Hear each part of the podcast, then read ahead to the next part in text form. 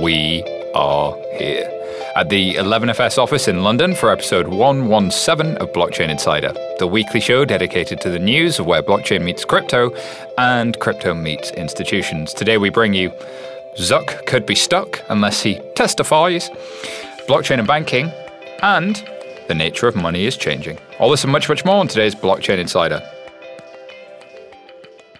I'm your host, Simon Taylor, and today I'm joined by the one and only Catherine Rutter, Digital Media Manager at R3. How are you doing, Kath? I'm good. I'm happy to be in a legit studio instead of the studio in R3's office in New York, which is essentially a closet. Well, so this legit studio has existed for one previous episode. We went like 3 years without a studio, so you're on that trajectory, just 3 more years. I'm honored. It's aspirational. It's also kind of funny for me to record an episode with other people listening. Yeah. No, there's the producer, Patrick, producer Hannah, Alex sitting there just like all looking at their phones and generally being disinterested. Why are you guys not paying attention? What's going on? They have lives. It's annoying. Listen, before we get to the news, you might have heard 11FS did a little documentary. I did hear about that, and I promised it's on my list. I will watch it tonight, I promise. Do you know what it's called? It's called 11 Years. That's exactly right. Look at that. I put you on the spot and you came through. I literally was like, what if it's called something else? You can check it out at 11years.film. In 60 minutes, you'll pick up how the financial crisis caused reform in the UK regulation, why London's been the perfect environment for fintech innovation, and why is it everybody sort of looks at London as the fintech capital of the world, and what's going to happen next with that B-word, Brexit, sort of how looming on the horizon. You can check it out on 11years.film and, share it on social if you really want to. I promise that after I watch it, I will share it on social. It'll be my stamp of approval. Well, then we've made it. Yeah. At that point, let's hope that you don't give it the stamp of disapproval. Yeah, that's true. Well, yeah, it's kind of up in the air right now, but if @BreadandRutter approves, it's pretty much Hollywood. There you go. Alrighty, first story this week comes from The Block, and this is Coinbase, Kraken, and several others developing a system to rate cryptocurrencies on the likelihood that they are securities. This, of course, comes off the back of some news about an EOS settlement that was last week, and also, kind of being kicked around in previous weeks. So we're in that post-ICO sort of place at the moment. So this is Coinbase, Kraken, Poloniex, and Bittrex forming the Crypto Ratings Council, which doesn't sound quite as cool as the Justice League, but we'll go with it. Yeah. And they will have an online rating for cryptocurrencies on a scale of 1 to 5, 5 being a security. Anchorage, DRW Holdings, Genesis Global Trading, and Grayscale are also part of the council. XRP has a score of 4. Interesting. Well, EOS, Stellar, and Tezos scored 3.75, which to have a 5-point rating and then already be using decimal places. Right? Right. Litecoin and Bitcoin scored 1. And I think those last points are pretty uncontroversial. We've had people saying Bitcoin are commodities for quite some time. Yes. Yeah, I think it is, one, interesting that they used a 5-point scale. Who decided on this? If you're already doing the 3.75, I'm not quite sure about that. But it is interesting for many reasons, but specifically the SEC, where it all kind of comes together and how they're viewing this, I find interesting because I don't know if it's a positive or a negative for them. But I think the more knowledge that is out there will be beneficial no matter what. So how is the SEC viewing this? Information is power, I think. How is the SEC viewing it? I think given that they've started some of these activities, it probably can't have been a surprise to them. In a statement, Kraken's General Counsel, Mary Beth Buchanan, said, "It's our hope that the SEC views this as a positive step." My suspicion on this is I don't know that it's always helpful to do a 1 to 5 scale to do somebody's job for them. I could see this as also being seen the opposite way. It's kind of hard to say without being behind the scenes there how this has been seen, especially given maybe less so for Coinbase and Poloniex, but Bittrex and especially Kraken have been quite outspoken that securities regulators have been inflexible. And so, is this the best optics, and how will it be received? Yeah, I think since all these crypto assets are so new, they don't really fit like cleanly into traditional definitions of like what is a security and not. That's a really good point, right? So I think it at least pushes the conversation, even if the SEC may be a little PO'd by it. Right. And I know that they are doing some work. There have been several recent headlines about them kind of getting involved in all of this. But again, information is power. I think it's only good that we're having these conversations. Yeah, and Marco Santieri and all of the crypto Twitter lawyers had hot takes on this stuff. And I think generally the view that something can start looking like a security and end looking quite different is generally accepted. And that's completely contrasting to where we were 2-3 years ago. Like that wasn't normal 2-3 years ago. Now it's kind of normal and generally accepted. Yeah. I think obviously some of these cryptocurrencies, crypto assets want to be closer to the one side of the scale because then there's less regulation and all of that. But yeah, it's interesting kind of putting it out there, seeing where the chips fall. Well, let's see where they fall. So I'm sure this one's going to run and run. We shall definitely stay close to it. The next story is from Business Insider, and it's blockchain in banking, an inside look at four banks' early blockchain successes and failures. The article outlined the blockchain in banking from Business Insider Intelligence. Banks analyzed included JP Morgan, HSBC, Citi, and Bank of America. And, of course, you probably hear this a lot, Catherine, but questions have come up about the tech's efficacy. How effective is it as financial institutions struggle to actualize blockchain solutions? Interesting that they use the word actualize. I always think about that as being something in Maslow's hierarchy. But anyway, among key challenges holding back the blockchain adoption are scalability, performance, trust, and regulatory uncertainty. Does this sound surprising? Not surprising at all, and I'm getting to the point. I'm not sick of it yet, but I'm getting to the point where this is just classic. It's new technology. Like a lot of these banks are kind of getting involved. They're dusty old banks. I don't want to get in trouble. I work at R3, so probably shouldn't be calling them dusty old banks. But they're kind of. It's so typical of new technology to you have to lay the groundwork and then be able to fully utilize it. So we hear this all the time, and I know that there's obviously hype and there's the hype cycle.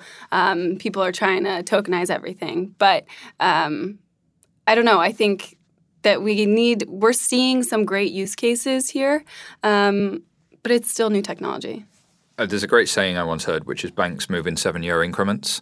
And if you start the clock at sort of September 2015, then we're about 4 years into a 7-year increment. And this would mean that we're really starting to come to the phase, like suddenly in 3 years it'll be normal. Mm-hmm. And as I speak to folks in cap market, structured products divisions are trying to get exposure to crypto on behalf of their clients and building custom allocations. We're seeing that a lot of the trade finance networks from IBM and Walmart and Maersk and others, they've got 19 out of the top 20 shipping companies now using blockchains for things behind the scenes, and 90% of that technology is built without a blockchain. They're just using some additional assurance with cryptography. And I think this there was a report by Cambridge University, I think it was Cambridge, Judge Business School, that sort of coined this phrase, blockchain as an excuse, and sort of blockchain as a meme, this idea that it covers so many different technologies that you always get the nerds arguing, that's not a blockchain. You probably met that guy, right? Yeah, probably. Sounds familiar. And so then it kind of loses all meaning, because if it's forced you to look at novel cryptography and ways of solving a market problem, then does it matter?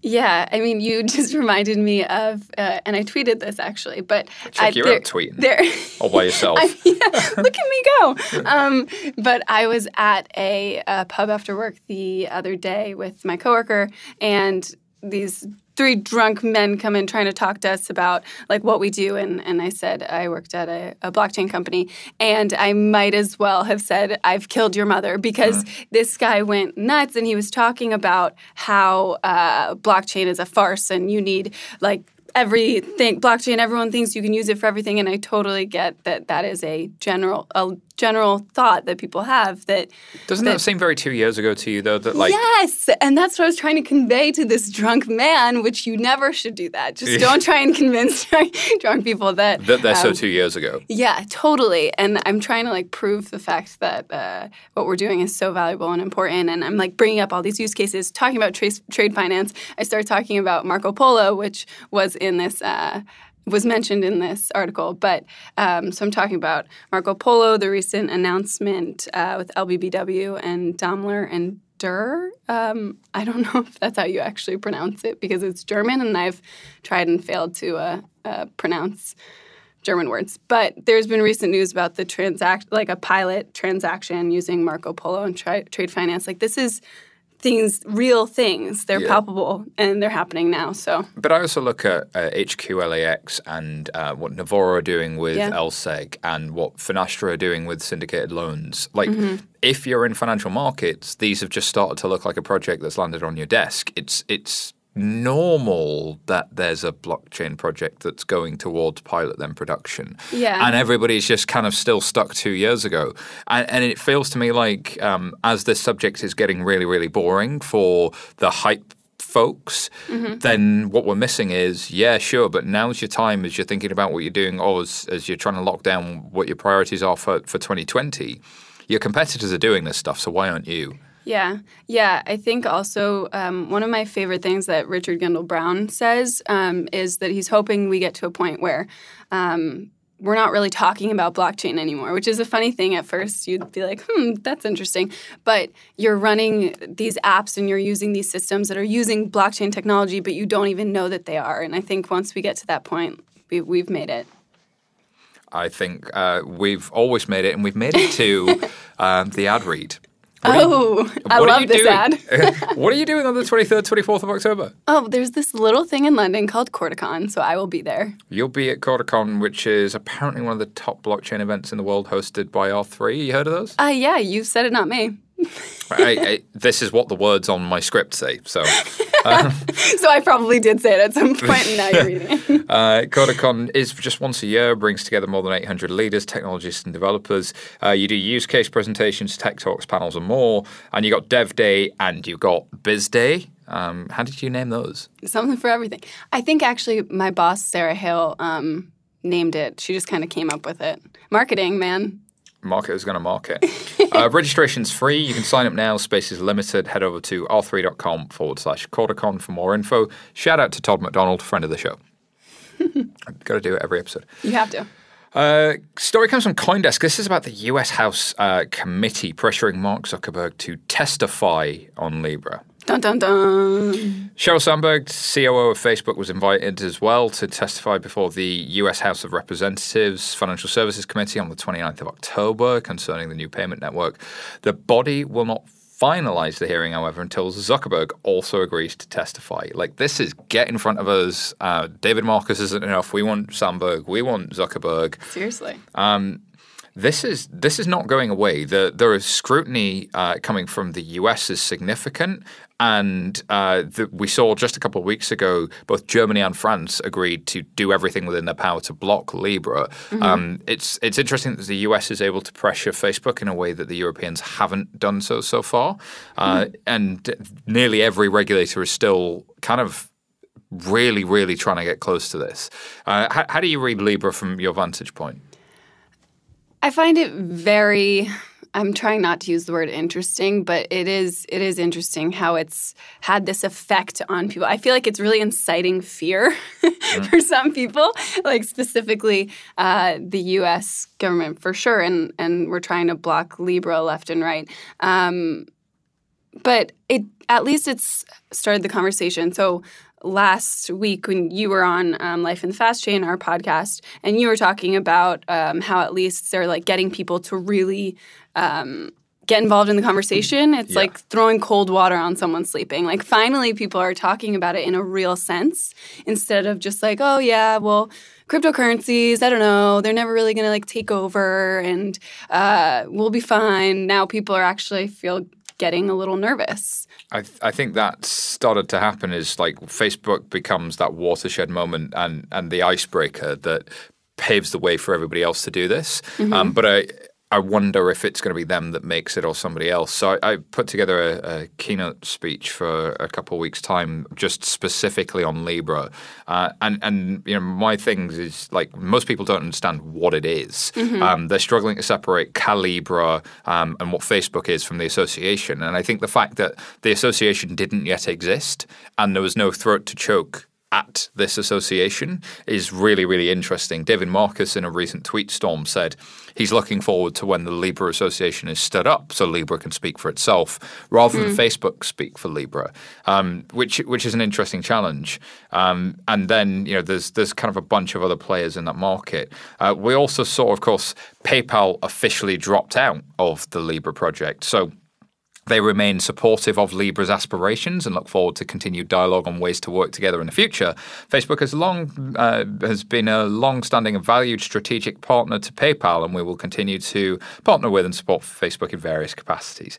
You know, they were one of the first names, but they do have a banking license. So they're in an interesting spot. Another payments giants, Visa, MasterCard, and Stripe, are also rumored to be hesitant to sign on to the Libra project. Again, anybody regulated or close to being regulated seems to be the ones that are really kind of concerned at this point. Yeah, I think it's interesting for a few reasons, but it kind of, with PayPal leaving, kind of makes you wonder, like, what's the straw that broke the camel's back here? Like, what is the thing that really pushed them out the door? And is it going to be the snowball effect now? Are others going to kind of pull away or not get involved when they would have before? It's got to be a little disheartening when maybe people are very excited about Libra and all the announcements and everything, and then you see headlines of, like, controversial Libra project, this and that. I'm, of course, talking on a marketing perspective, but It's interesting. I would be curious to see what happens in the next few weeks with other companies. And I wonder how much commitment there really was in the first place. Was this just poking their head in to see what the competitors were up to? Or was it, no, we believe in the Libra mission? And of those people that were announced at the beginning, how many will really convert? I would not doubt an organization of Facebook's scale and capacity to build it. Like, every time I speak to my techie friends who talk about, like, the Libra code base, they're like, that's really good. They're doing some really interesting things. Mm-hmm. So if you look at that side of it, they seem to be fixing it. They seem to be responding to a lot of the concerns around the reserve and how that would work. They seem very responsive there. And then when it comes to kind of the partner side and the Calibra wallet side, there's probably still some questions to answer. But look at the ground they've covered in 3 or 4 months. Like, would you bet against these guys? Yeah, totally. Also, I mean, everyone's talking about it. So even if you were involved before, you weren't involved in cryptocurrencies and everything, everyone knows what Libra is now. Or do they, though? Well, no, not fully, but everyone's heard of it, and you're actually finally, like, getting into the weeds. So again, with, like, talking about regulators, it's kind of like a moment where you have to get involved or you're going to fall behind. And maybe it is a concern that a private company could kind of take over. It's an oh shit moment, and I think this is why the Franco-German kind of regulators and governments said you can't have a private company controlling currency. That just didn't seem right to them. Or even a network of private companies controlling that. That's a real concern. Hence why they think the regulators are pulling people up and kind of wanting more information about what's going on. It's going to be interesting to watch this one develop. So how do you place this versus some of the other stable coins in the market, for instance? Where do you think this fits in the spectrum of the types of stable coin that are out there? I mean, to be fair, I'm pretty sure that David Nickel from R3 would kill me if I tried to speak on this, but maybe it would be better to get your take, and I can respond from David Nickel's perspective later.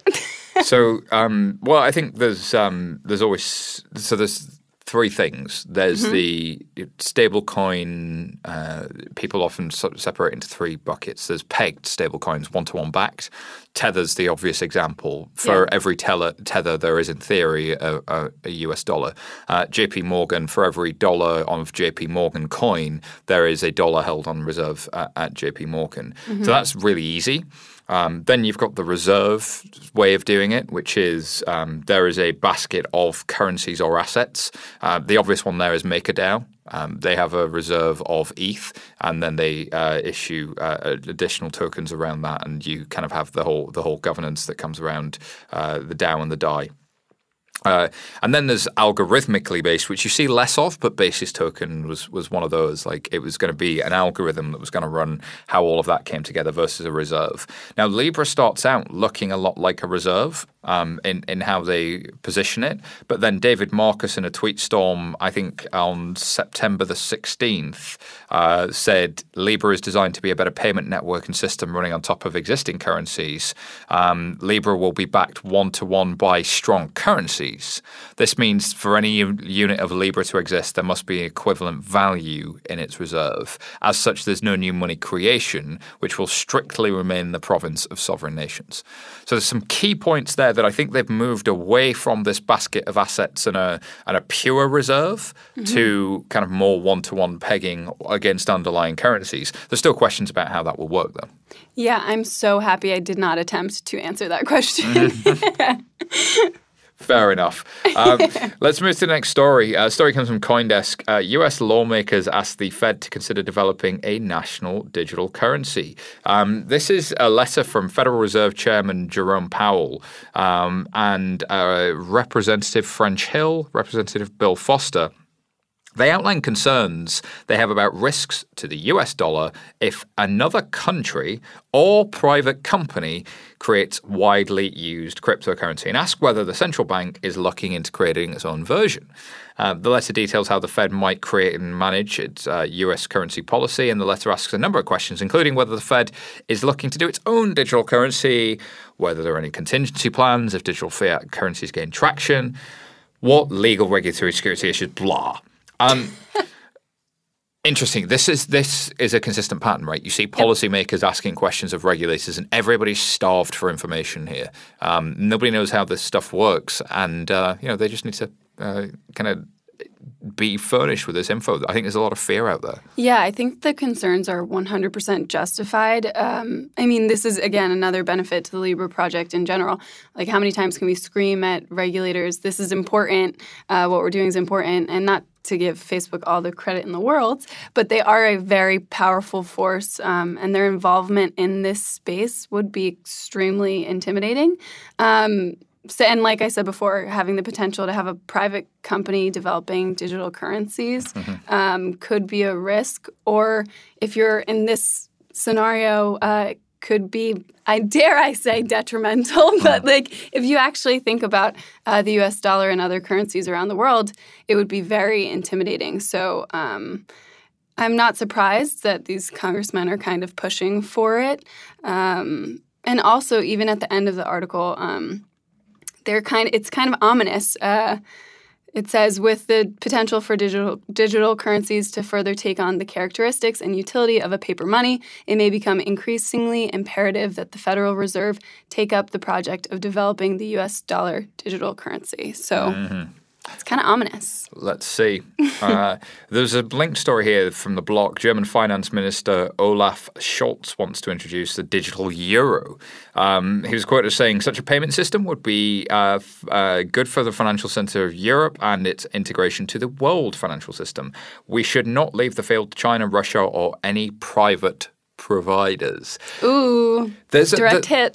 There's a foot race here going on. The PBOC are talking about doing a currency. That's got everybody worried. And if it looks and feels like a cryptocurrency coming from China, ooh, scary. But if you're China, it looks scary that Libra's doing it. If you're Libra, you're just trying to solve a problem for the unfinancially included and have a new business model. It's like everybody's scared of everybody. This is nuts.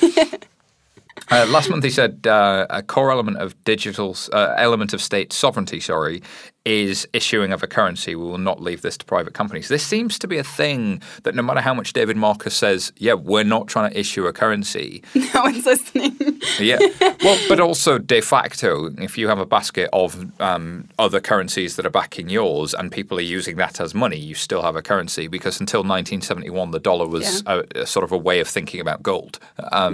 So a currency isn't just not a currency if you just say, oh, well, it's backed against other ones, we're not going to issue any of them. It's like, no, you have made these Libra tokens and people are using them and it's acting as if it were a currency. Yeah. So I think there's a mindset shift there of recognizing the systemic importance and the role you play. You might think that you're doing something that fits within the regulation, but the consequences of what you do might be something different from an economic standpoint. So it's consistently watching technologists grapple with economics and vice versa. Yeah, it's a fun fight to watch. I was reading something earlier that last November, the International Monetary Fund published a staff discussion note on CBDCs. And basically at the time, there were 15 of that basically places kind of looking into it. And now, I mean, this was a blog post, but there are at least 45 that are looking into it. Obviously, right now, it's something you got to look into, because if you're not, again, you can kind of fall behind and then suddenly, boom, you're not as important anymore. I think if somebody's got 2 billion users or there's a country with 1 billion people and that the tech giants in that country are all using a digital currency, and that digital currency, those tech giants are moving outside of their borders, you can see how states like that look after the euro and look after the dollar, where you have the dollarization of the world effectively, and you have a level of control on financial crime risk as a result, and indeed management of real security threats. That's one of the ways you do it, by controlling the dollar. You and the OFAC list and how SWIFT works, you're able to really manage money laundering, but also state potential activities, and you can enforce them with sanctions. Yeah. If you have an entirely different monetary system, potentially you could issue sanctions that another payment system just isn't subject to, which is really, really concerning, because now the real way the world gets policed is broken. And so I think that's a worry that people have to tackle head on. Totally. Alrighty, stories we didn't have time to cover. A story from Medium, author, How to Kill Bitcoin. Pretty interesting from Gigi there, I think it is. Story from CoinDesk, from Cardano to Ethereum, 2020 could be a deciding year for proof of stake. And that is going to be one to drill into in a future episode, because yes, there's some big flips coming. Be in crypto, Hong Kong ATMs run out of money as Bitcoin trading volume balloons. Obviously, with the unrest going on in Hong Kong, suddenly having the digital cash equivalent that nobody can take off you is pretty handy. And story from The Economist, betting on Bitcoin prices may soon be deemed illegal gambling in some parts of the world. So this is... I think the FCA has come out and said that crypto derivatives are not something that they want consumers to have access to. I think the view from the industry is consumers shouldn't have access to derivatives, full stop. These are complex financial instruments and people can lose a lot of money. But in the United Kingdom, it's quite normal that consumers have access to contracts for difference, for instance. So this is, there's a push for consistency here, and there's probably something around is new policy required, or is there something in existing legislation that gives us what we need? Alrighty, this week's Tweet of the Week comes from the one and only Stephen Pelly. Tweet, tweet, tweet, tweet. It's the Tweet of the Week. Tweet of the Week. Stephen Pelly talks about, I really need him to record this. I can't do his voice justice. We've had him on the podcast before. I need to drop F-bombs halfway through it. He says, the only, quote-unquote, precedent that the EOS settlement sets is that you might get a better deal if you don't kick the SEC in the shins, start a settlement fund online and say, sue me.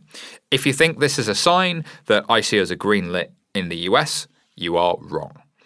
This is one of a long list of settlements we're going to see. Note that these settlements don't necessarily bind other agencies or other instruments of government, though a good lawyer will try and wrap them.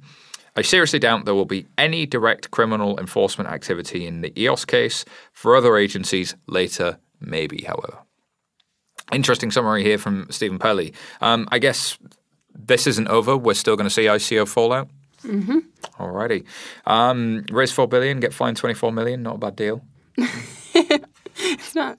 Before you go, I just want to let you know I had an excellent chat with the one and only Jason Kelly, who's General Manager of Blockchain Services at IBM when we were back at Sibos, talking about some of those use cases and the real scale they're at. So I think you'll enjoy this one.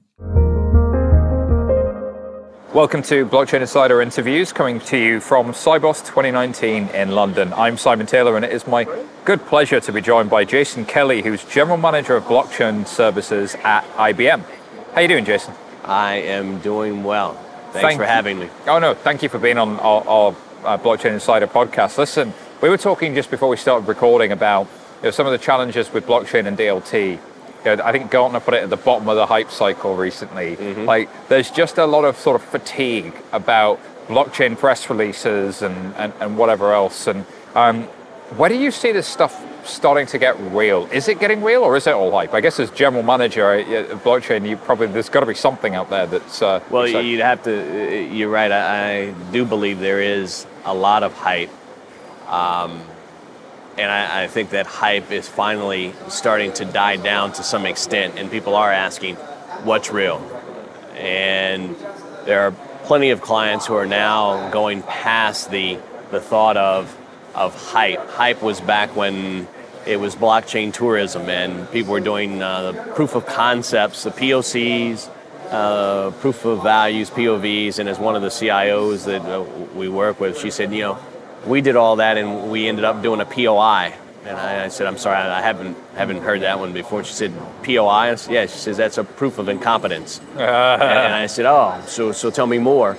And in fact, they spent a lot of time, she and their respective companies spent a lot of time trying to figure out, if it was real, how it was real, instead of what's the outcome that it's going to drive. Is it even needed? Why blockchain? And this is where I think people have now progressed. Instead of just tinkering around doing something off to the side, it's what business outcome will it drive? And that's what we're seeing here now. Do you think it's getting more core to business strategies as well? Absolutely. Because I was with the guys from Six earlier and what they're doing with SDX, and they were sort of saying that the prototypes they're starting to build are actually the North Star for the entire strategy of them as an organization, which is pretty big, right? And do you see that elsewhere? Are you seeing that? Yeah, when we see clients that are now going from and let's put it in real terms, how much are they spending, right? Mm-hmm. Well, that's what a proof of concept. So well, we've got some innovation budget that we're going to throw $150K at. We have clients now that are spending tens of millions of dollars on just the blockchain portion. Now, no one puts tens of millions of dollars to a project. And you said project, right? Yeah. Or a prototype. No one says, here's tens of millions, give me a prototype. By the time you're in the tens of millions, it's at least a program, if not a business unit. Right. So you have organizations that within, even if it's a single entity, and this is what a lot of people are now realizing, that a single entity, if it's a global entity, it in and of itself is a network. And we can get into this thought of a network because, we have to have a full ecosystem. Some global enterprises are an ecosystem within themselves. But quickly, what we're seeing is they find out that, wait, now that I've taken this thing that's helping me in my front office and back office, wait, I tie into an ecosystem and it's going to work if they're in this too. And so now we see, everyone's making announcements, another announcement, another consortium, consortia galore. Well, now they're legitimate because these consortia have come together not just in single industries, but in multiple industries where you have a financial services player, a perceived regulator, and we can hit that too. As SDX had some great comments, I listened to them earlier on, what is a regulator really? And then a consumer player, because ultimately all of this ends with you and I. Mm-hmm. What's it doing for us? What's blockchain going to bring to us for value? So we're seeing a lot of these things moving faster. I found it really interesting that JD.com put out a press release maybe 4 or 5 months ago sort of saying that since they put chickens on a blockchain, which was my favorite headline of recent months, that they've actually seen an increase of sales of chicken. because people were really genuinely concerned about that in the supply chain. And the macro trend that I keep coming back to is that ethical is the new luxury. Consumers now demand to know what's happening in the supply chain, and they want confidence that the product they're buying is sustainable, and the product they're buying is something that is really not harming the planet any more than it needs to, or even harming the planet at all, and is responsibly sourced. And this is something that we're seeing increasingly sort of coming through the partnerships you guys have done with the likes of Walmart and Maersk and others. Can you talk to me about some of those and how what scale of those sorts of things now really at? So you think this thought of it being a way to do business, this thought of what's ethical, what's sustainable. Mm-hmm. I'll first hit on that because it's a key point. 72% of millennials will buy based on the origin, based on knowing that what they're buying gives them confidence. Back to this consumers at the end. Mm-hmm. Before the source, all those different, from farm to fork, we'll use your Walmart example. There's all these things to, ultimately it's the consumer. And as consumers, we buy because of either high value, a reputation, quality. Ultimately it's the experience. Uh-huh. So of course we want to know where that, I like the chickens on the, don't be chicken, right? But maybe you want to be a chicken if you know where it's from. You take a Walmart, and why is Walmart world's largest retailer as well as the world's largest grocer? And guess what? If we're in an audience of 10 people to 10,000, I ask a question, how many people eat? And they all raise their hand. Because, of course, we do. And so that food, that thought of something that's tangible, means something to us. But it goes into what we wear. And anything that you wear, what you're wearing now, quite stylish. I'm a little jealous there, loving the Vans. Mm-hmm. Is that 90% of what you have on went through a shipping lane. And if you can now have trust and transparency in that shipping lane, and from that shipping lane into the retailer and ultimately into your hand, would you say no? I don't think so. I think you'd say yes. And I think if it gave me confidence in that, but also if it could sort of prevent some genuinely horrific things from happening around modern slavery, around human trafficking, around all of those sorts of real problems, and we just need to know what's happening in our supply chains, and getting data that I have confidence in and that multiple parties agree to is actually a really hard business problem as much as it's a technology problem. So where have you seen some of the business conversation evolve? Because the tech alone is not going to solve this. No, and tech is, in fact, as we've seen, 10% of the challenge. It's the business model that has to change. You think of one of the consortia that we work with, individual consortium is Responsible Sourcing Blockchain Network. And RSBN is now working across a entire supply chain that goes back into the shipping. It says, look, let's understand where cobalt comes from. And we all know cobalt goes into batteries. And batteries now, it used to be, it took 20 years for the first electric vehicle, and then, 20 months after that, we got 1 million of them, right? So what we have now is this ability to say, is that cobalt responsibly sourced? And think about this, you could responsibly source some of it, and then others that's irresponsibly sourced. Could be mixed up with it. You got it. But if we could understand and delineate the two based on a visibility of data that's in the blockchain and be able to understand where that's coming from, why wouldn't we do it? So to the cynic that says I could do that without a blockchain, what do you say? I say that's true, and I would say that true to the extent that if it could be done now, it would already have been done. It wouldn't still be a challenge. We wouldn't be having the conversation that we're having now about responsible sourcing. So evidently it's not being done well enough. Mm-hmm. So why blockchain? This goes back to one of our early. Why? Well, when you think about this source to consumption, there's many players in that. Those players have sometimes even their own regulatory bodies that are regulating them in their own entity. So the mine has a regulatory entity. The manufacturer is being regulated. The automotive industry is being regulated. Within each one of those networks, there's multiple silos of data.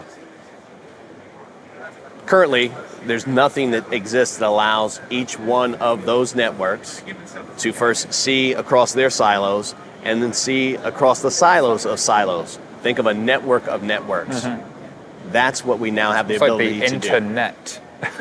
Internet, so I'm glad you bring that up. Internet took 30 years to become business ready, 1995 approximately. It's taken a third of that time, less than a third of that time, 8 years for blockchain to become business ready. And do you think it is business ready? Do you think that you know, I can pick this up and use some of the tooling, or is there still like some kinks to be ironed out? So, well, we're sitting here in, at SIBO, so you can go down and talk to the players at WeTrade, 12 of the largest banks in Europe that are currently using it with live transactions in production, in production of real transactions working at the beginning of this year. You can go to some of the players that are doing great things. ANZ, National Australia Bank, Bank Guarantees, they have a production network working. So yes, it's ready, and yes, it's being used. I think there's something powerful about being in production, and when we see production and volume, so it's almost like it's coming, oh wait, it already happened. And we're in that transition point, but it feels like it's not getting the ballyhoo, and then in 2-3 years it will just be normal, and it was always kind of there all along. And I'd say that would be the objective, is this thought of blockchain as a buzzword, you know, it needs to go away. Mm-hmm. It is, yes, it's a distributed ledger and then some, and ultimately it will just be a given. I mean, how many booths did we see around SIBO saying, internet banking, mm-hmm. right? So it's just there. And so when we're successful, and to your example, when it gets to that point, it will just be an assumption that if you want trusted, secure, permissioned access to data, and when you get to that data, you know it's right, when that just becomes commonplace, it will be blockchain, and that's just how it will be done. Sounds like an interesting future. Listen, if you're looking in your crystal ball for the next 18 months or by the time we get to the next Sibos, do you think materially things are going to start to change, and how do you think the conversation is going to evolve? I think the conversation will evolve from what are we doing with blockchain and DLT and financial services, and what are, instead of just looking at the industry, is how are we tying that into other industries? Mm. How are we tying, for example, some of the things that we're doing. And I'll use an example, a real example, and so that's what I like. We like being real. In North America, the U.S. Food and Drug Administration is working with Merck from a pharma perspective, along with Walmart from a retail perspective, along with KPMG from an audit advisory perspective, along with IBM that's leading all of that to say, look, how do we add more trust and transparency in the drugs creation, supply, value chain. So there you have multiple industries working together on one network, a true network of networks, and that's where it's going to go. That's where it has to go if we're going to realize the true value of what we've just described here. Do we have to move away from like the permissioned versus permissionless debate? Do you see a future in which that debate becomes moot and permissionless becomes a thing? I think that it is a symptom of immaturity when we start to have some of those conversations, because it stalls the outcome back to what is the outcome. Mm. Sometimes permission, sometimes permissionless, if you will, depending upon what the outcome's going to be. No different than what flavor of the platform are you going to use, and trying to assign certain providers. You know, I sit here with IBM, and people want to put They want to put IBM's name next to a given platform. They'll say IBM Hyperledger. Well, yeah, we started with Hyperledger because we had to pick a horse and ride it and come up with real content, real solutions. Now we work across multiple platforms. No, why not work with Corda? Why not work with Ethereum? Why not? We do those things. Mm-hmm. So it's the sign of an immaturity when people go straight into the weeds and start talking different flavors, different types, and those details. Start with the outcome, and then you'll get the results. A wise man, Gavin Littlejohn, once said to me that his favorite way of kind of dealing with that challenge of people who get lost in different platforms versus each other is said, if you ask the question, what's the right answer, a fork or a spoon, you can get into real semantic debates about which one is the better multi-purpose tool. If I put a salad in front of you, which one do you pick up? And he said, if I put a soup in front of you, which one do you pick up? The tool you use is the one that's right for the job. I like that, and it definitely goes with my analogy of blockchain being a bright, shiny thing, and it's not just a sandwich looking for a picnic. you got to find the real outcome. So I like your food. Now you're making me hungry, and we got to get out of here, and it's about that time. So where do people find out more about what you're up to at IBM? IBM.com/blockchain. Beautiful. Thank you so much for joining us, Jason. You find me at SYTaylor on Twitter, and thank you, everybody, for listening. Remember, if you like what you've heard, please, please subscribe to our podcast. Review us on iTunes. We love reading those reviews. And if you have any suggestions or feedback, do reach out to us, podcasts@11fs.com. Thank you very much. Goodbye for now. Thanks. Thank you so much, Jason, and thank you so much, one and only Catherine Rutter. Just to remind you, listeners, that wraps up another week's show. This podcast is brought to you by 11FS, and we're a challenger consultancy working to shape the next generation of financial services. Where can people find out more about you, Catherine? Me personally, you can follow my Twitter at Bread and Rutter. Be warned that half of it is work-related and half is life-related, where I'm just basically making myself laugh, and hopefully others do as well. I also am the host of our podcast at R3, Life in the Fast Chain. Last episode, Simon was on, so listen to that. And yeah, I work at R3. You can find me on LinkedIn, r3.com, corda.net. Check them out. Go to Corticon. All of the above. all of the above. I can talk forever. But thank you for having me. It's nice to be in a real studio for a change. So. Yeah. Like I said, it's the second episode ever in a real studio. So you know, we're living the dream. I'm honored. You can find me at SYTaylor on Twitter, or email me directly, simon@11fs.com. Of course, a big thank you to our amazing production team here, who are making more eye contact than they were at the beginning of the episode. So I'm happy with that. Actually, Pet's asleep. What's going on? Yeah, it was going on there. Laura, who's not in the room, but Petra, Hannah, and Alex, thank you very much. And thank you for listening. We'll have more Blockchain Insider next week. Goodbye for now. Thank you.